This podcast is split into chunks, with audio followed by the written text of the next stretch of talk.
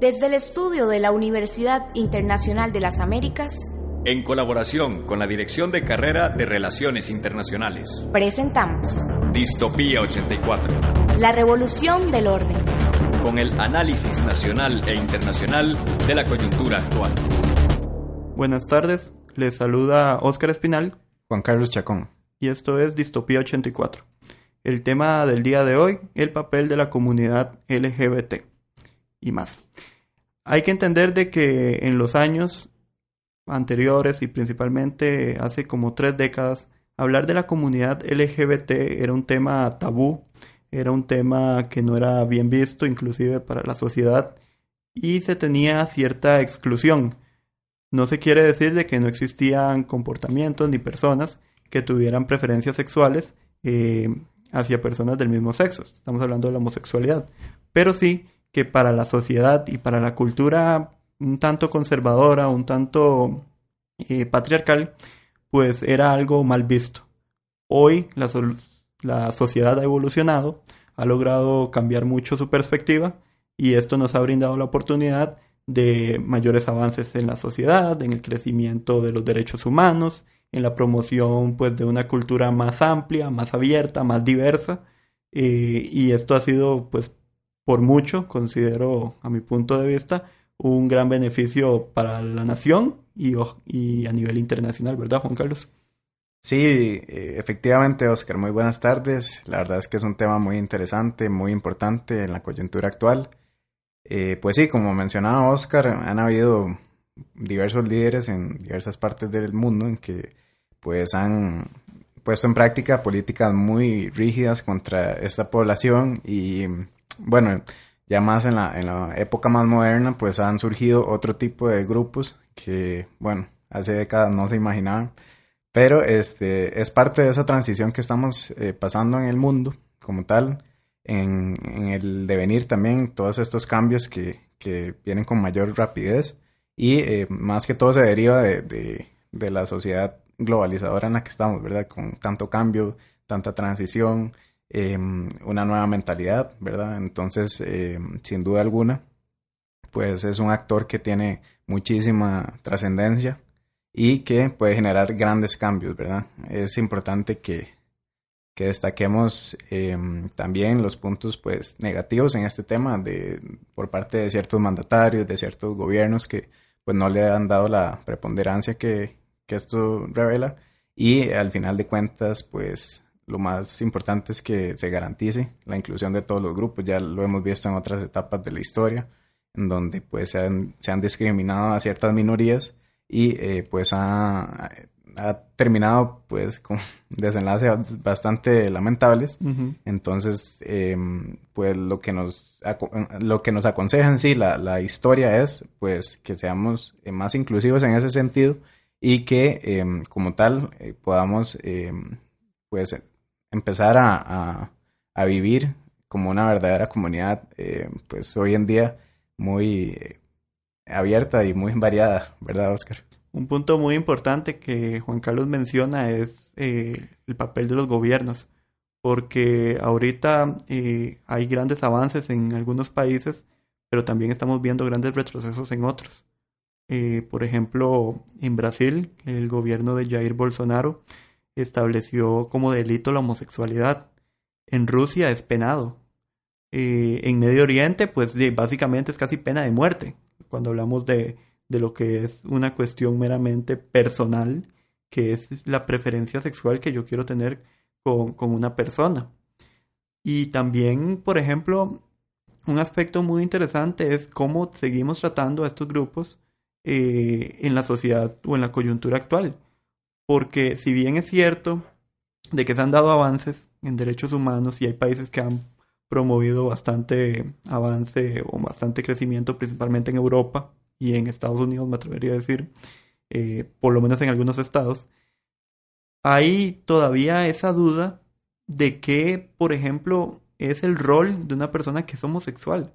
O sea, se mete en los aspectos de género, se mete en los aspectos de qué debe de, de, de vestir, cómo debe comportarse, cómo debe de, seguir su, su, estilo de vida y al final de cuentas es un ser humano. O sea, no, no tiene nada diferente a, a, otra persona, es una preferencia sexual, o sea, inclusive aspectos con religión que yo considero que, por ejemplo, eh, es extraño por, e, meter, por ejemplo, el tema del cristianismo, cuando hablamos de la figura de Jesús, que Jesús era una figura, un agente de cambio, eh, que quería pues el, amor y el, y el, respeto de las personas, que no tenía ninguna preferencia eh, ni sexual, ni, ni religiosa, ni étnica, ni, ni cultural, ni nada de ese estilo. Y por qué nosotros, por ejemplo, en, temas de religión, siguiendo sus pasos, sus enseñanzas, por, por ejemplo, la, visión de los católicos, de los cristianos, contradecimos eso. O sea, ¿qué, ¿qué, ha pasado? Tergiversamos el, eh, el interés que dejó una figura o, o, la religión influye. En Sí, eso es todo un tema en ese sentido, porque al final de cuentas es cuán adoctrinados están las personas en el sentido de su educación, ya sea en el ámbito pues de asistir a una escuela, a un colegio eh, y de también pues eh, seguir nutriendo sus ideales religiosos que al final de cuentas sí han sido muy tergiversados en su interpretación porque, bueno, como dice Oscar, si, vamos a predicar con el ejemplo, deberíamos de, de amar al prójimo con, con todo lo bueno que tiene y todo lo malo, ¿verdad? Reconociendo que todas las personas pues tienen claro. sus destrezas y también pues sus cosas que podría mejorar. Pero eh, al final de cuentas sí, sí es un tema que va muy ligado a eso. Lo vemos actualmente con, con el conservadurismo como tal con, y en los gobiernos también.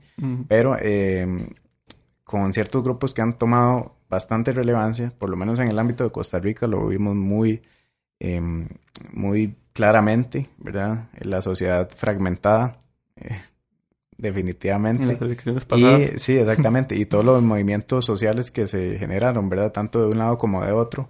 Eh, fue toda una confrontación, pues, ¿cómo decirlo? Ideológica, pero también em, que movió bastantes masas y que eh, por poco pudimos haber entrado en una crisis más grave de la que estamos actualmente porque quien representaba a este otro grupo, pues Em, o su figura, ¿verdad? Eh, a la figura que seguían, pues tenía ideales muy em, conservadores en ese sentido, muy de derecha, y, e incluso, pues, es importante que, que veamos eso, porque cuál sería el desenlace, o más bien, cómo se definió el destino de, Costa Rica o la coyuntura actual, cómo, cómo fue definida en el sentido de que eh, los votantes se decidieron por que no quedara el otro, más bien, ¿verdad? Y el tema central fue, al final de cuentas, el papel de la, de la comunidad LGTB, ¿verdad? Al final de cuentas, eh, es importante tomar esto en consideración porque habían otros temas que, bueno, este de la comunidad LGBT era muy importante, pero al mismo tiempo eh, había toda una coyuntura alrededor que era la cuestión de la reforma fiscal y otras cuestiones que habían quedado, pues, sin resolver en otros gobiernos pero que el énfasis de, la sociedad como tal fue ese, fue únicamente la decisión que había emitido la, la, la Corte, Interamericana. De Derechos Humanos, sí. Entonces, al final de cuentas, uno dice cuáles son las prioridades de este país, eh, hacia dónde nos dirigimos, porque al final de cuentas, sí, hay que incluir mucho a todos los grupos sociales. Pero, ¿qué pasa con las prioridades a nivel país? Eh, ¿Cómo las resolvemos y cómo eh, pues utilizamos cortinas de humo para eh, llegar a grandes posicionamientos en el poder y eh, a escalar de una forma que es inesperada. Uno cada vez se sorprende más de, de cómo eh, hay líderes que, que, mueven masas de la manera en que lo hacen y con los argumentos que utilizan, porque al final de cuentas es denigrando y, y, incentivando cierto nivel de intolerancia hacia otros grupos. Entonces al final uno dice, bueno, Costa Rica está en un limbo, en el sentido de que tal vez no es ese estado de derecho que dice ser, ese estado de paz, sino que más bien se han visto más confrontaciones eh, y a mayor escala eh, recientemente. Y es parte de lo que hablamos en otro programa, ¿verdad? Que, que, era el tema de la seguridad. Ya, ya no se le está garantizando ni a las minorías ni a las mayorías. Entonces es eh, precisamente todo, todo esto lo que vulnera a, la sociedad costarricense, que es preocupante, y a otras sociedades que de no tomar acciones en concreto con esta comunidad, pues puede generar un, un, un efecto adverso. Ok, vamos a nuestra primera pausa y al volver vamos a tener al estudiante Jefferson Navarro y también al estudiante Gary York que nos van a exponer sobre el tema o el papel de la comunidad LGBT en Costa Rica. ¿Quieres especializarte y obtener una maestría? La UIA es una institución líder en el campo de la formación globalizada. Contamos con especialidades en Derecho Notarial y Registral, maestría en Administración de Empresas, así como también Derecho con énfasis en Derecho Penal. Puedes convertirte en un profesional especial con fe pública, tener habilidades conceptuales, humanísticas y técnicas. Vení y formar parte de nuestra institución de posgrados de estudio. Contáctanos al teléfono 2212-5500, así como también nuestra página UIA y redes sociales. ¿Acabas de salir del cole y andas en busca de una universidad? ¿O tal vez te faltan unas cuantas materias para sacar la carrera? Pero sabes que tu economía no siempre es la mejor. Esta información es para vos. ¿Sabías que la UIA ofrece servicios de becas y financiamiento a los estudiantes regulares y de nuevo ingreso?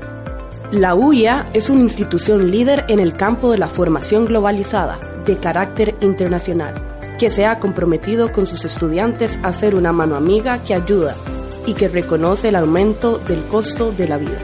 Nosotros ya pusimos de nuestra parte, ahora depende de vos, el ser irreemplazable. Aprovecha los servicios de financiamiento, becas con validación y más, llamando al 2212 55 Y volvemos a Distopía 84, el tema de hoy, el papel de la comunidad LGBT más eh, en el país y en el mundo. Nuestros invitados del día de hoy, Jefferson Navarro. Eh, muy buenas tardes, Oscar, eh, Juan Carlos. muchas gracias por la oportunidad y también buenas tardes para los radio oyentes y Gary Yer. Muy buenas tardes a todos. Les agradezco la oportunidad por estar aquí el día de hoy. Muchísimas gracias por su participación. Hoy el tema que estábamos tratando era la cuestión de cómo la comunidad LGBT influye eh, en el país.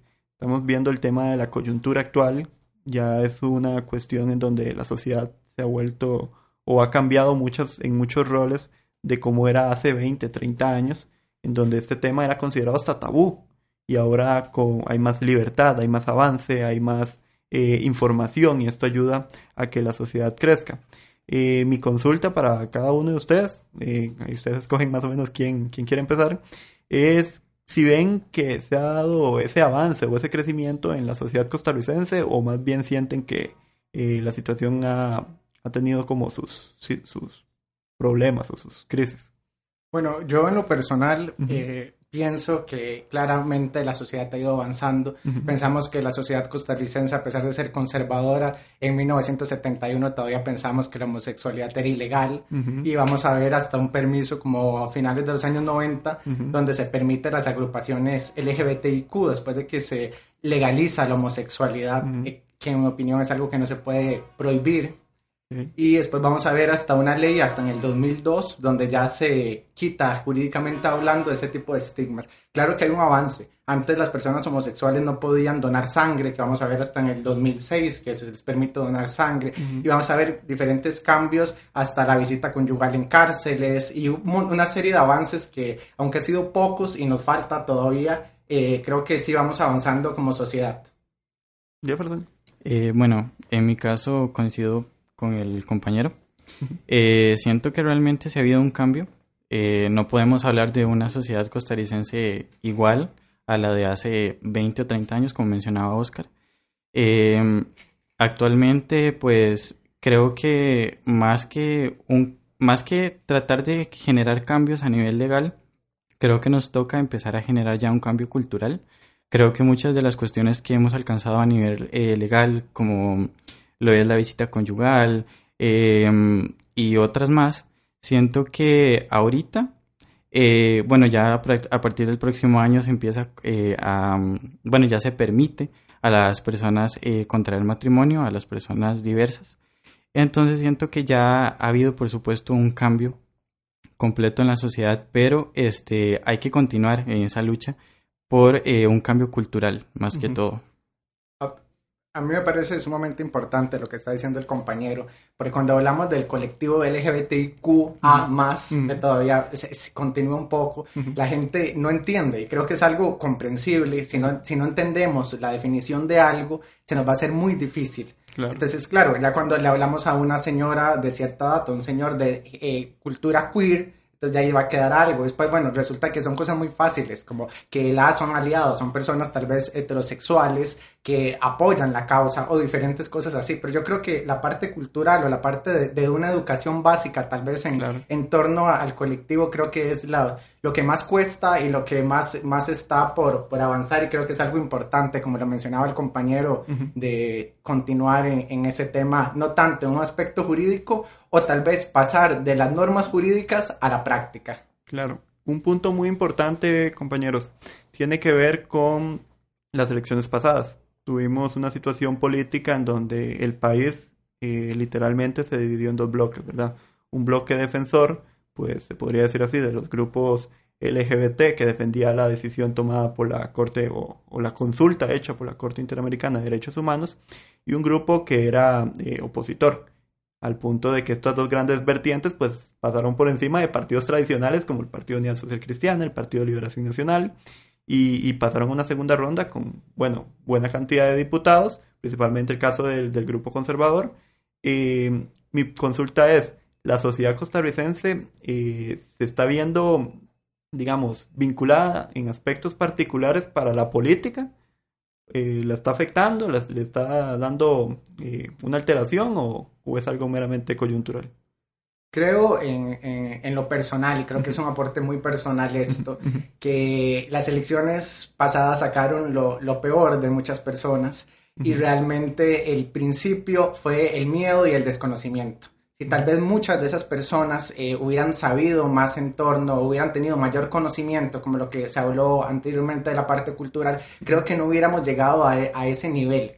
Eh, también creo que hay que hacer análisis, ¿verdad? De que eh, muchos de los votantes que tuvieron son zonas fuera del área metropolitana, zonas realmente con grandes conflictos sociales, donde en realidad la, la comunidad LGBTIQ eh, se va quedando eh, atrás o se queda rezagada en esas zonas y también vamos a ver eh, tal vez que no han tenido las mismas oportunidades que muchas personas acá y se van dando esa diferencia que bueno, vamos a ver apoyado de todo. Creo que no es una generalidad, hay de todo, como siempre, siempre hay, puntos para analizar en cada caso, pero creo que el miedo y el desconocimiento fue algo muy grande. Pero bueno, creo que, que a pesar de eso, de, de, tanto miedo y tanta campaña de odio que se hizo, fue el resultado fue un resultado positivo, por lo menos no fue la perspectiva más negativa de todo y creo que por lo menos no se aplicó más odio del que se quería aplicar. Okay.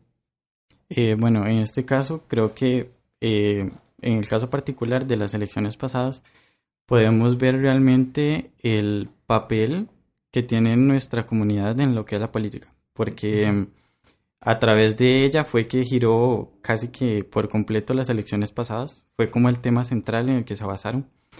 Em, pero siento que, bueno, siempre se ha utilizado mucho a la comunidad para precisamente em, expandir o promover el odio.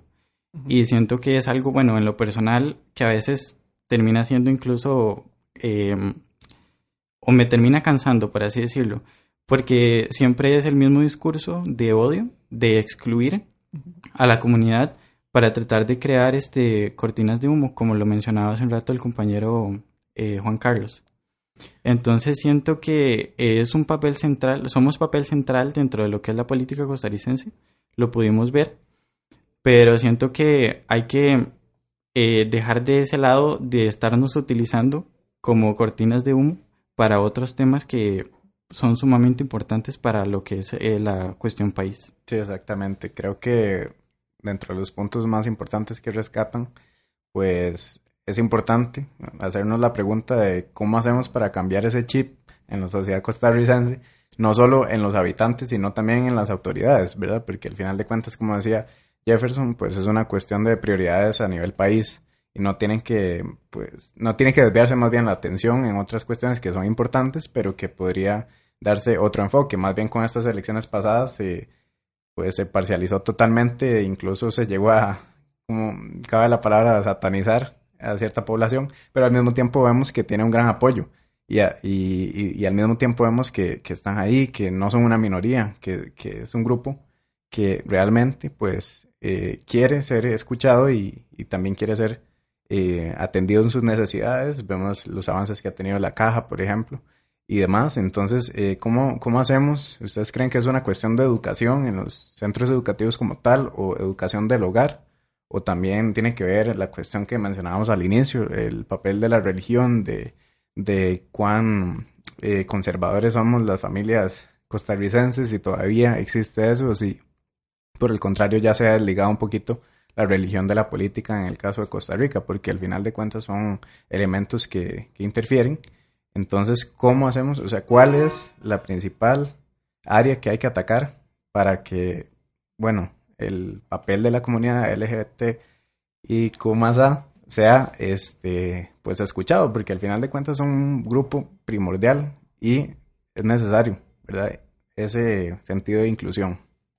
Bueno, yo creo que la religión y el aspecto de la orientación sexual son cosas completamente distintas.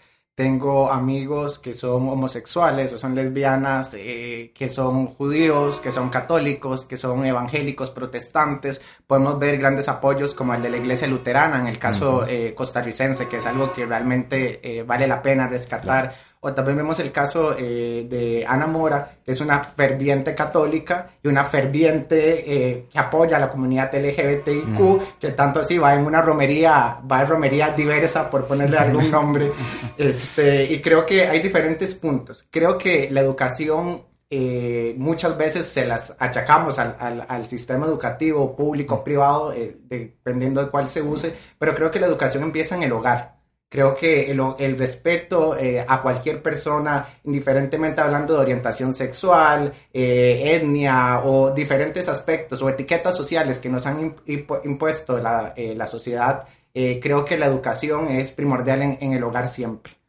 Y sería más que todo una cuestión de interpretación, Jefferson, de la religión, o sea, porque como dice Gary, hay personas que son muy religiosas, pero también que defienden la causa, entonces al final de cuentas es una cuestión de, interpreta de la interpretación que le dé como tal eh, que se le dé en el hogar o en la escuela, ¿verdad? O en el centro educativo que sea, o, qué es lo que pasa. Eh, sí, yo considero que, bueno, venimos eh, a hablar, ¿verdad? De gente de ya mayor, que es gente sumamente eh, conservadora, que creció en familias conservadoras y entonces se ha venido promoviendo y también además de que Costa Rica siempre ha sido sumamente eh, católica. Entonces creo que si hay una cuestión de, de, un arraigo muy grande en la religión, en cuanto a lo que es la religión, por parte de la población, pero ya una población que, que va pasando, ya es gente mayor. Siento que las nuevas generaciones vienen con un poco ya más de apertura en estos temas.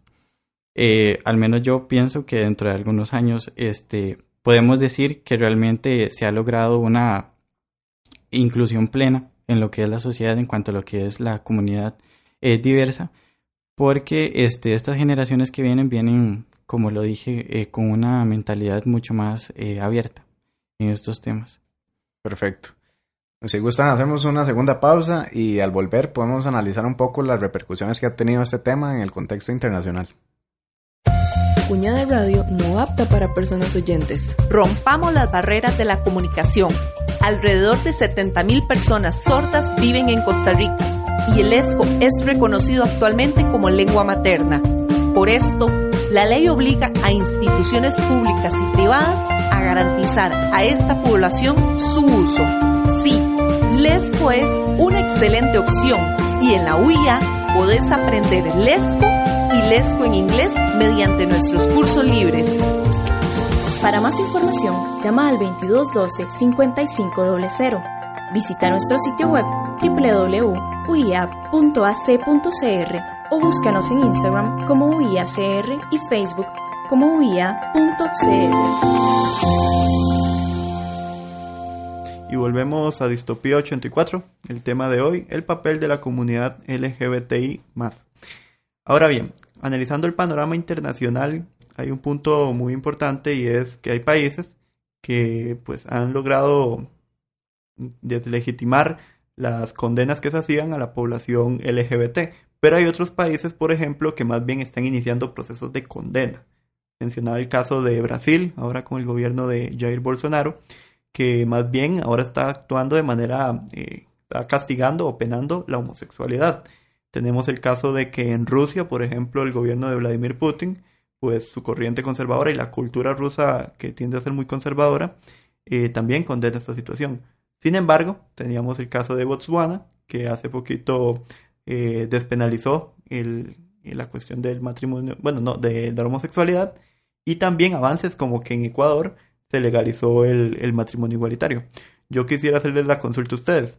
¿Cómo ven el panorama, digamos, eh, regional, o sea, lo que es Centroamérica, lo que es Suramérica, con respecto al tema de la comunidad LGBT? ¿Ven avances o en una situación un poco compleja? Bueno, yo creo que a nivel internacional, eh, creo que el mejor referente para poder hablar del nivel internacional es el ILCA, que es la Asociación Internacional de Lesbianas, Gays, Bisexuales, Transexuales y Personas Intersexuales. Eh, que, bueno, engloba a la comunidad LGBTIQ y estamos hablando que aproximadamente de seis países se castiga con muerte y unos 76 países es eh, mm, continúa siendo ilegal o factores que, que, es ilegal. Increíblemente lo que es a nivel centroamericano, podemos ver eh, el caso de Salvador, que siempre me parece muy interesante, porque a pesar de que Salvador es realmente progresista en muchos aspectos, en otros aspectos tiene grandes dificultades por hablar de que se, según estudios de algunas asociaciones del país, 192 casos para lo que fue del 2009 al 2012, estamos hablando de un margen muy poquito y relativamente muy reciente, y de todos esos solo hubo uno que se llegó a investigar y ninguno encontró una solución. O vemos el caso de pueblos eh, rurales en Guatemala, donde las personas, eh, de, ya sean gays o sean lesbianas, son linchadas por su orientación sexual. Y estamos hablando de un, vuelo de menos de dos horas, o sea, es, algo relativamente muy reciente y no nos vayamos tan, tan largo. Aquí a nivel del país, ¿cuántas personas siguen sufriendo esas situaciones de que los eh, tiran a la calle o situaciones eh, incómodas dentro de sus hogares por ser eso? Creo que sí haya habido un avance en ciertos sectores, como lo que hablamos anteriormente en el caso de Costa Rica, pero creo que la región no es como la mejor región para ser homosexual. Creo que un vivo ejemplo de eso es ahora el, décimo aniversario de la marcha Diversidad, que es el siguiente domingo, y vamos a ver eh, que encontramos gente de Honduras, encontramos gente de Salvador, encontramos gente de Nicaragua apoyando el país, muy orgullosos de dónde son, y si vos te acercas a hablar con ellos, dicen, ay, qué bonito, es que mira, en mi país no tenemos exactamente esto, si lo hacemos es muy pequeñito, eh, es más una marcha, una manifestación que realmente aquí se vive como una fiesta. Entonces creo podemos ver ese tipo de diferencia con respecto a los otros países. El caso de Guatemala, el año pasado de la marcha, fue una marcha bastante exitosa, pequeña pero exitosa, y con el apoyo de la Embajada de Estados Unidos, eh, la Embajada de Costa Rica colaboró con el lanzamiento de fanzine y de otros aspectos, y vemos el caso de Panamá, el año pasado también con la primera marcha en el casco antiguo que fue bastante exitosa. Creo que vamos avanzando, pero lo que es especialmente Honduras, Nicaragua y El Salvador, nos, tenemos ahí un un atraso que ojalá que la, la región como región eh, progrese más en ese aspecto. Eh, sí, concuerdo con el compañero. De hecho, hace unos días atrás leí un artículo donde se mencionaba que Costa Rica es uno de los países de Centroamérica que más recibe emigrantes de la comunidad. Y creo que esto se debe, pues, este, a los factores que mencionaba acá el compañero. Aún no ha habido un avance, tal vez comparado con, con el que ha habido aquí en Costa Rica, en el resto de países de, Centroamérica. Y creo que esto va muy de la mano con eh, la presencia de gobiernos conservadores, como lo tenemos, por ejemplo, en Nicaragua.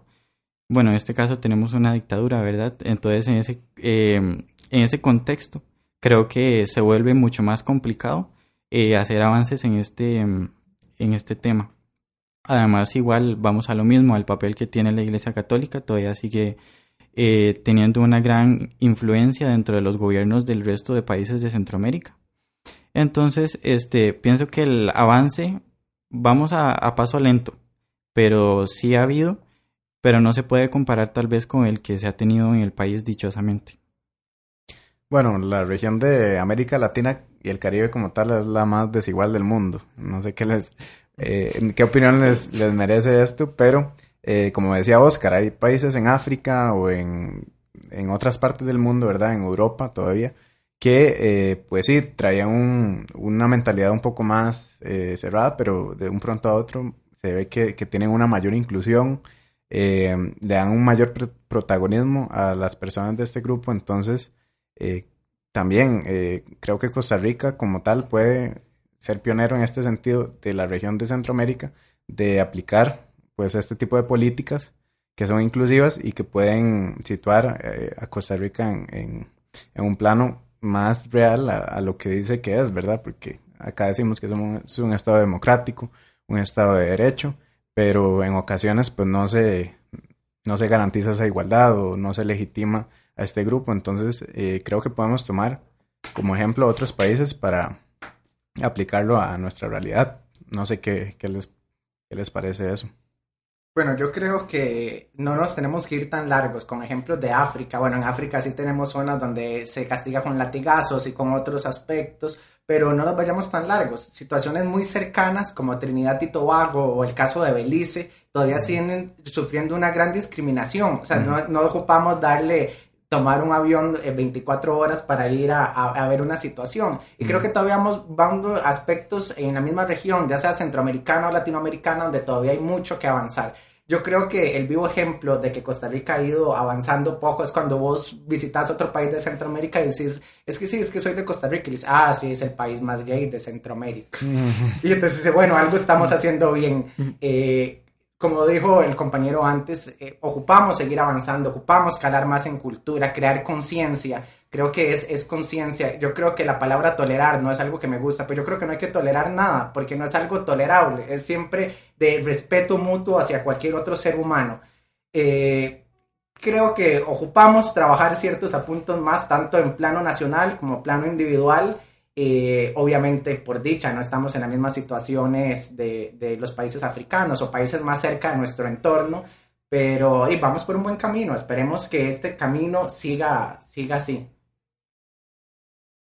Ya un aspecto quizás como para ir concluyendo es el papel de los grupos religiosos, ¿verdad? O sea, los grupos religiosos en Latinoamérica, en África, en Europa, pues se han puesto en una agenda o en un plan de que defienden tradiciones, cultura, eh, un estilo de vida antiguo que puede estar pues marcado con, con bastantes tintes de eh, autoritarismo, de orden, de que sienten que se les está eh, yendo el sistema, que se va a convertir el país, empieza con, empieza con la homosexualidad y luego sigue con un estado ateo, luego sigue con promover la anarquía, el desorden, el desastre básicamente. Entonces, ustedes como en una frasecita así pequeña, ¿cómo podrían como combatir o cómo decirle a las personas que esto no va a ser así? O sea, que no se van a que no van a alterar el sistema, como es algo que se ha vendido popularmente. Que... Eh, bueno, eh, hay que tomar en cuenta que la homosexualidad no es algo nuevo, no es algo que surge en el siglo XX, XXI, es algo que ha acompañado a la humanidad desde siempre. La humanidad ha avanzado igual, se ha desarrollado y demás, y siempre hemos estado ahí. Entonces pienso que con el hecho de abrirnos un poco eh, la cuestión legal y también crear un poco de conciencia y que exista ese respeto, no va a alterar en absolutamente nada a la sociedad. Creo que en, en la actualidad que vivimos en un Estado de Derecho no puede existir este, ciudadanos de primera y segunda categoría. Creo que todos tenemos que ser exactamente iguales eh, y tener pues los mismos derechos y creo que nos merecemos, nos merecemos. Yo creo que hay dos palabras fundamentales, educación y amor. Creo que es algo sumamente importante. Como dijo el compañero antes, no es nada nuevo. Absolutamente vamos a ver este, desde los babilonios, los egipcios, los griegos, los romanos, y podemos ir avanzando todavía un tiempo más como para ver este, los matrimonios antiguos eh, de la Dolpoposis, donde todavía hay hasta algunas teorías que algunos santos, como Santa Felicitas y Santa Eulalia, se casaron, o Santo Cosmo y San Damián se casaron, y podemos seguir avanzando en la historia para llegar a los Mateolot, que los Mateolot eran como matrimonios entre marineros no siempre con una carga sexual, pero en muchos de los casos sí, como quedan registrados en varias crónicas. Eh, entonces, realmente yo creo que no es nada nuevo. El mundo, cuántos países las personas se casan, cuántos países eh, tienen una igualdad completa, derechos en práctica y jurídicamente hablando, y no hay ninguna diferencia. Creo que es eso y además creo que un punto que siempre me encanta mencionar y es el factor económico, el impacto económico tan positivo que tiene el, la comunidad LGBTIQ eh, más en, en, una economía. Vamos a ver el caso del matrimonio en Nueva York, donde en los primeros tres años después de aprobar el matrimonio se tuvo una ganancia de 310 millones de dólares. Y según eh, eh, estudios de la comunidad internacional de turismo, la comunidad diversa gasta de tres a seis veces más en aspectos turísticos. Yo creo que si nosotros somos un país verde y altamente turístico, ¿por qué no apelar por un mercado este, que gasta tres o seis veces más?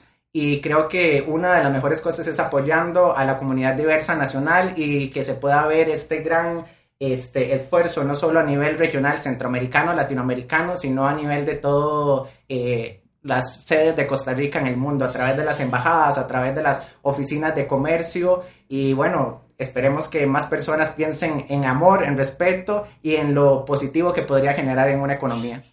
Bien, muchachos, muchísimas gracias por su participación, por todo lo que nos han brindado el día de hoy en este programa.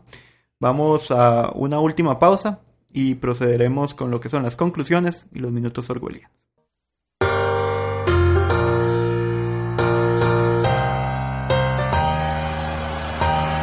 Actualízate. Tenés que estar preparado para comunicarte en otros idiomas aparte del español.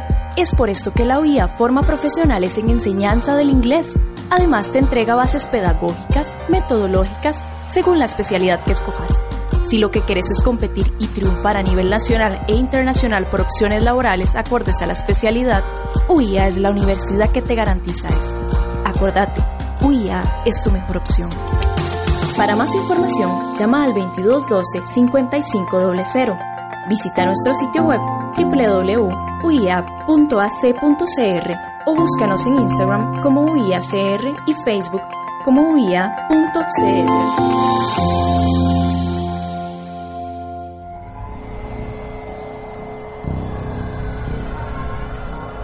Minutos Orwellianos.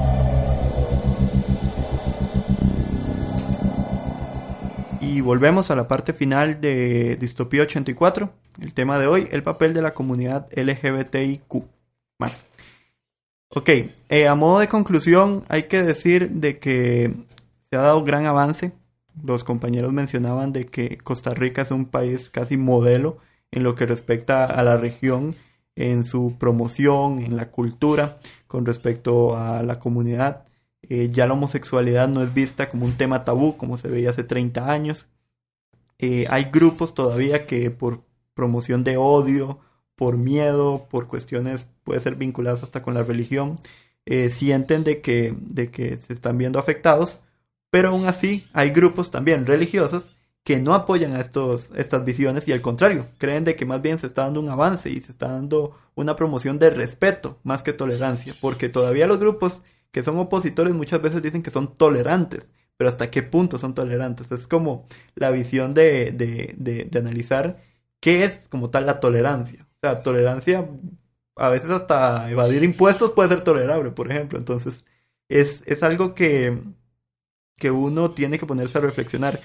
También, un punto importante, estos temas son cuestiones particulares, son cuestiones que le nacen a cada persona, es una decisión de cada persona por qué se tienen que estar utilizando como un tema de política. O sea, una cosa es luchar jurídicamente y, socialmente porque el país eh, dé más inclusión en estos asuntos. Y otra es ponerlo como un tema de agenda política. La agenda política no debe vincularlos.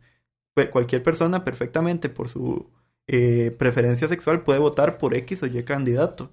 No debería ser usado como el eslogan de un partido político. Por eso es que uno debería de cuestionar en estas celebraciones, como con la celebración del orgullo, el Pride, eh, por qué van a agrupaciones políticas, ¿verdad? O sea, ¿cuál es el papel de una agrupación política? Eh, utilizar eh, a, una comunidad para asuntos de, de interés colectivo. Considero que no debería ser así.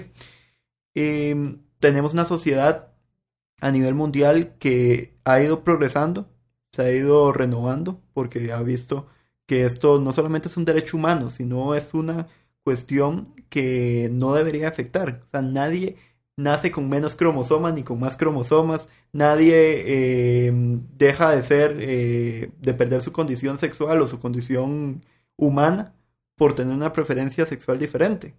Entonces, ¿por qué la sociedad sigue con ese chip, con ese estereotipo eh, tan negativo y tan, tan peligroso a veces? Porque si lo hacen con estos grupos, probablemente lo hagan hasta con otras cuestiones, con lo étnico, con la cuestión, no hemos tocado ese tema, pero por ejemplo con las mujeres, la cuestión del feminismo, por ejemplo. Eh, es un asunto que nos deja esa gran reflexión y que bien que mal Costa Rica es pionero y va en un avance, el próximo año se legaliza el matrimonio igualitario. Creo que eso es un gran plus y es una oportunidad necesaria para que Costa Rica haga un cambio. Pero como mencionaban los compañeros, ese cambio tiene que ser generacional, tiene que ir de la mano de todos y ojalá sin promover odio, porque también hay que tener cuidado de eso. Los grupos no pueden caer en la misma conducta del odio hacia, hacia lo que pues no, no está de acuerdo con ellos. Antes de, ir con los minutos orgullianos, muchas gracias muchachos por todo el apoyo que nos dieron eh, hoy. Sin duda ha sido de los temas más interesantes y de los que mayor aprendizaje hemos tenido. Eh, entonces, no sé si quieren decir algo para finalizar. Bueno, yo les agradezco la oportunidad de estar acá. Creo que siempre es importante poder hablar de, amor, de educación, de inclusión y de, otros aspectos que sí es verdad que nos falta, tenemos que avanzar, pero vamos por buen camino y gracias a estos espacios y a estas ideas de personas como ustedes que, que van generando el cambio. Muchísimas gracias. Este, bueno, igualmente de mi parte, muchísimas gracias por la, por el espacio para generar este tipo de discusiones que, como menciona el compañero, pues vienen a generar mayor eh, información e inclusión. Eh, muchísimas gracias de verdad. Perfecto. Vamos con Juan Carlos y sus minutos orwellianos. Juan Carlos. Gracias, Oscar. Bueno, como sociedad enfrentamos muchísimos retos. Uno de ellos es la inclusión de toda la comunidad LGTBI, Q y más todos los grupos que, que vienen, porque cada vez estamos en una coyuntura más eh, globalizada, más de cambio, de recibir muchísima información en poco tiempo, pero un país como Costa Rica, ¿cuál es la incidencia que puede tener? Si cada vez aumentan eh, los índices de, criminalidad, los femicidios, la poca tolerancia que se tiene ante la diversidad, el posicionamiento de personas de este grupo en altos cargos, ¿por qué no? Pero pese al avance que se ha logrado en la materia, porque ya lo evidenciaron los compañeros y hoy en el programa se, evidenció que sí, ha habido un avance paulatino, pero como tal, somos esa sociedad de cambio.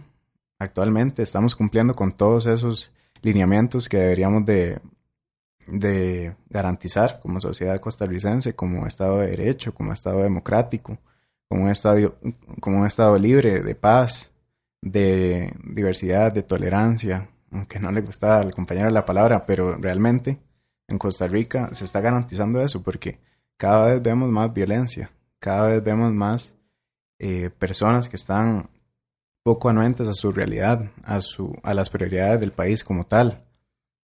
¿Y por qué no utilizar el recurso de todo el beneficio que trae la comunidad LGTBI para solventar las problemáticas nacionales? para atender las, necesidades más básicas del Estado, la cuestión económica, como había dicho Gary, la cuestión eh, educativa, la cuestión de cambio, las nuevas generaciones que traen otra mentalidad totalmente, ya no somos ese Estado conservador que nos caracterizaba, ya podemos pues hacer ese cambio, porque al final de cuentas, ¿qué beneficios nos trae ser un Estado tan conservador que muchas veces traba muchísimos proyectos en la asamblea, que traba muchísimas veces la oportunidad de que una persona pueda llegar a un puesto, que pueda llegar a representar al país solo por su orientación sexual. Esto es totalmente ilógico en el plano actual, entonces, por favor, Costa Rica, tenemos que despertar, tenemos que ser visionarios, tenemos que ver de qué forma podemos incluir a este grupo, de qué forma disminuimos todos aquellos patrones negativos que están caracterizando a la, Costa Rica que, no somos o que no deberíamos ser, mejor dicho, y que más bien deberíamos de predicar con el ejemplo de, de ser ese Estado democrático que tanto vendemos y de protagonizar mejores accionarios a nivel de la región y a nivel del mundo. Podemos ser pioneros, tenemos que ser visionarios nada más y inclusivos, que es lo más importante.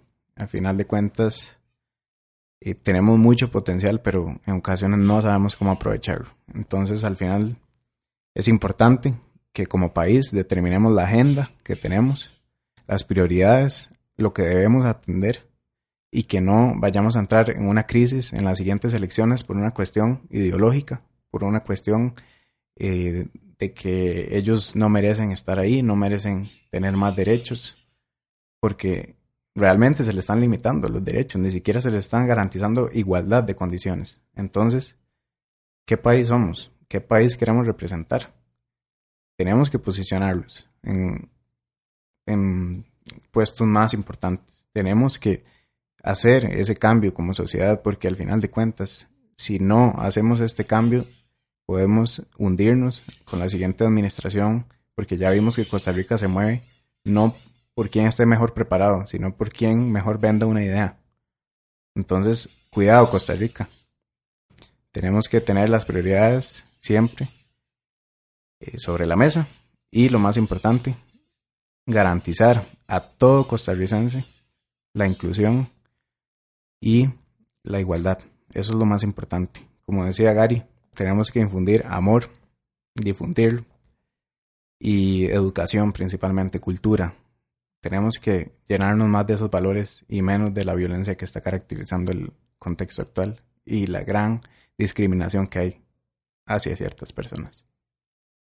Bien, eso fue Distopía 84. Les saluda Óscar Espinal. Juan Carlos Chacón. Nos vemos en la próxima. Distopía 84. De esta manera llegamos al final. Los esperamos la próxima semana por Radio UIA.